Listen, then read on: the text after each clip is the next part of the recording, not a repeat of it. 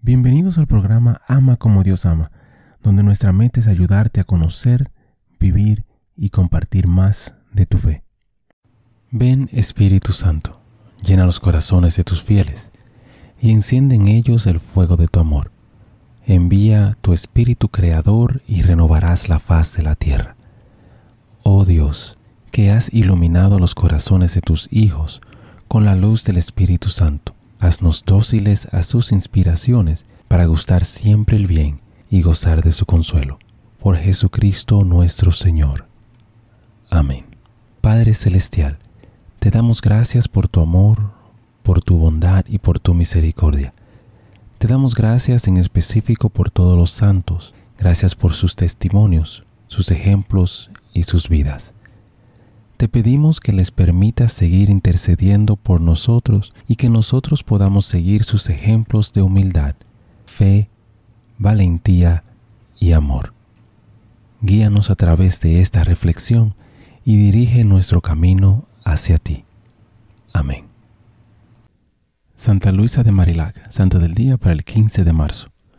Nacida cerca de Mux, Francia, Luisa perdió a su madre cuando aún era una niña y a su amado padre cuando tenía solo 15 años. Su confesor desalentó su deseo de convertirse en monja y ella se unió en matrimonio. Pero Luisa pronto se encontró cuidando a su amado esposo durante una larga enfermedad que finalmente lo llevó a la muerte.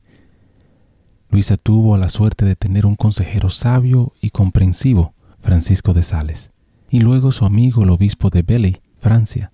Ambos hombres estaban disponibles para ella solo periódicamente pero a partir de una iluminación interior comprendió que iba a emprender un gran trabajo bajo la guía de otra persona a la que aún no conocía. Este era el santo sacerdote Monseñor Vicente, más tarde conocido como San Vicente de Paul. Al principio se mostró reacio a ser su confesor, tan ocupado como estaba con sus cofradías de la caridad. Los miembros eran damas aristócratas de la caridad que lo ayudaban a cuidar a los pobres y a cuidar a los niños abandonados. Una necesidad real del día. Pero las damas estaban ocupadas con muchas de sus propias preocupaciones y deberes. Su trabajo necesitaba muchas ayudantes, especialmente los que eran campesinos y por tanto cercanos a los pobres y capaces de ganarse su corazón. También necesitaba a alguien que pudiera enseñarles y organizarlos. Solo después de un largo periodo de tiempo, cuando Vicente de Paul se familiarizó con Luisa, se dio cuenta de que ella era la respuesta a sus oraciones. Era inteligente, modesta y tenía una fuerza física y una resistencia que contradecían su débil salud. Las misiones a las que la envió eventualmente llevaron a que cuatro jóvenes simples se unieran a ella. Su casa alquilada en París se convirtió en el centro de formación de los aceptados para el servicio de los enfermos y de los pobres. El crecimiento fue rápido y pronto surgió la necesidad de una regla de vida que la propia Luisa, bajo la guía de Vicente, elaboró para las hijas de la caridad de San Vicente de Paul.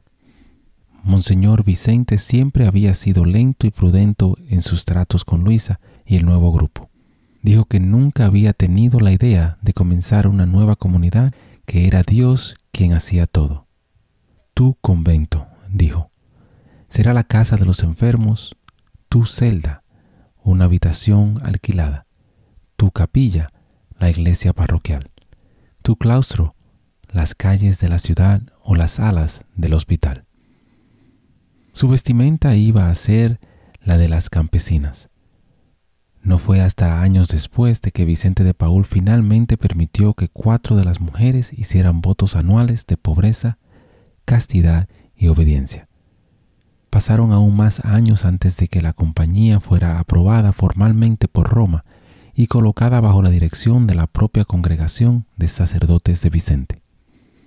Muchas de las mujeres jóvenes eran analfabetas. Aún así, fue con desgana que la nueva comunidad asumió el cuidado de los niños abandonados. Luis estaba ocupada ayunando donde fuera necesario a pesar de su mala salud. Viajó por toda Francia, estableciendo a los miembros de su comunidad en hospitales, orfanatos y otras instituciones. A su muerte el 15 de marzo de 1660, la congregación tenía más de 40 casas en Francia. Seis meses después, Vicente de Paul la siguió en la muerte. Luisa de Marillac fue canonizada en el 1934 y declarada patrona de los trabajadores sociales en el 1960. Reflexión. En la época de Luisa, atender las necesidades de los pobres solía ser un lujo que solo las mujeres elegantes podían permitirse. Su mentor, San Vicente de Paul, sabiamente se dio cuenta de que las mujeres campesinas podían llegar a los pobres de manera más efectiva y las hijas de la caridad nacieron bajo su liderazgo. Hoy, esa orden junto con las hermanas de la caridad continúa cuidando a los enfermos, ancianos y brindando refugios a los huérfanos. Muchos de sus miembros son trabajadores sociales que trabajan duro bajo el patrocinio de Luisa. El resto de nosotros debemos compartir su preocupación por los desfavorecidos. Hermano y hermana, te invito a pedirle a Dios que te ilumine a ver cómo puedes ayudar a los más necesitados. Bendiciones. Gracias por participar y compartir de esta reflexión con nosotros. Te invito a suscribirte al canal y a compartirlo si piensas que puede ser de bendición para ti o para alguien más. Únete a nuestra comunidad y te pido a orar por todos los miembros de esta comunidad. Que Dios te bendiga a ti y a tu familia. Bendiciones. Muchísimas gracias por escuchar el episodio.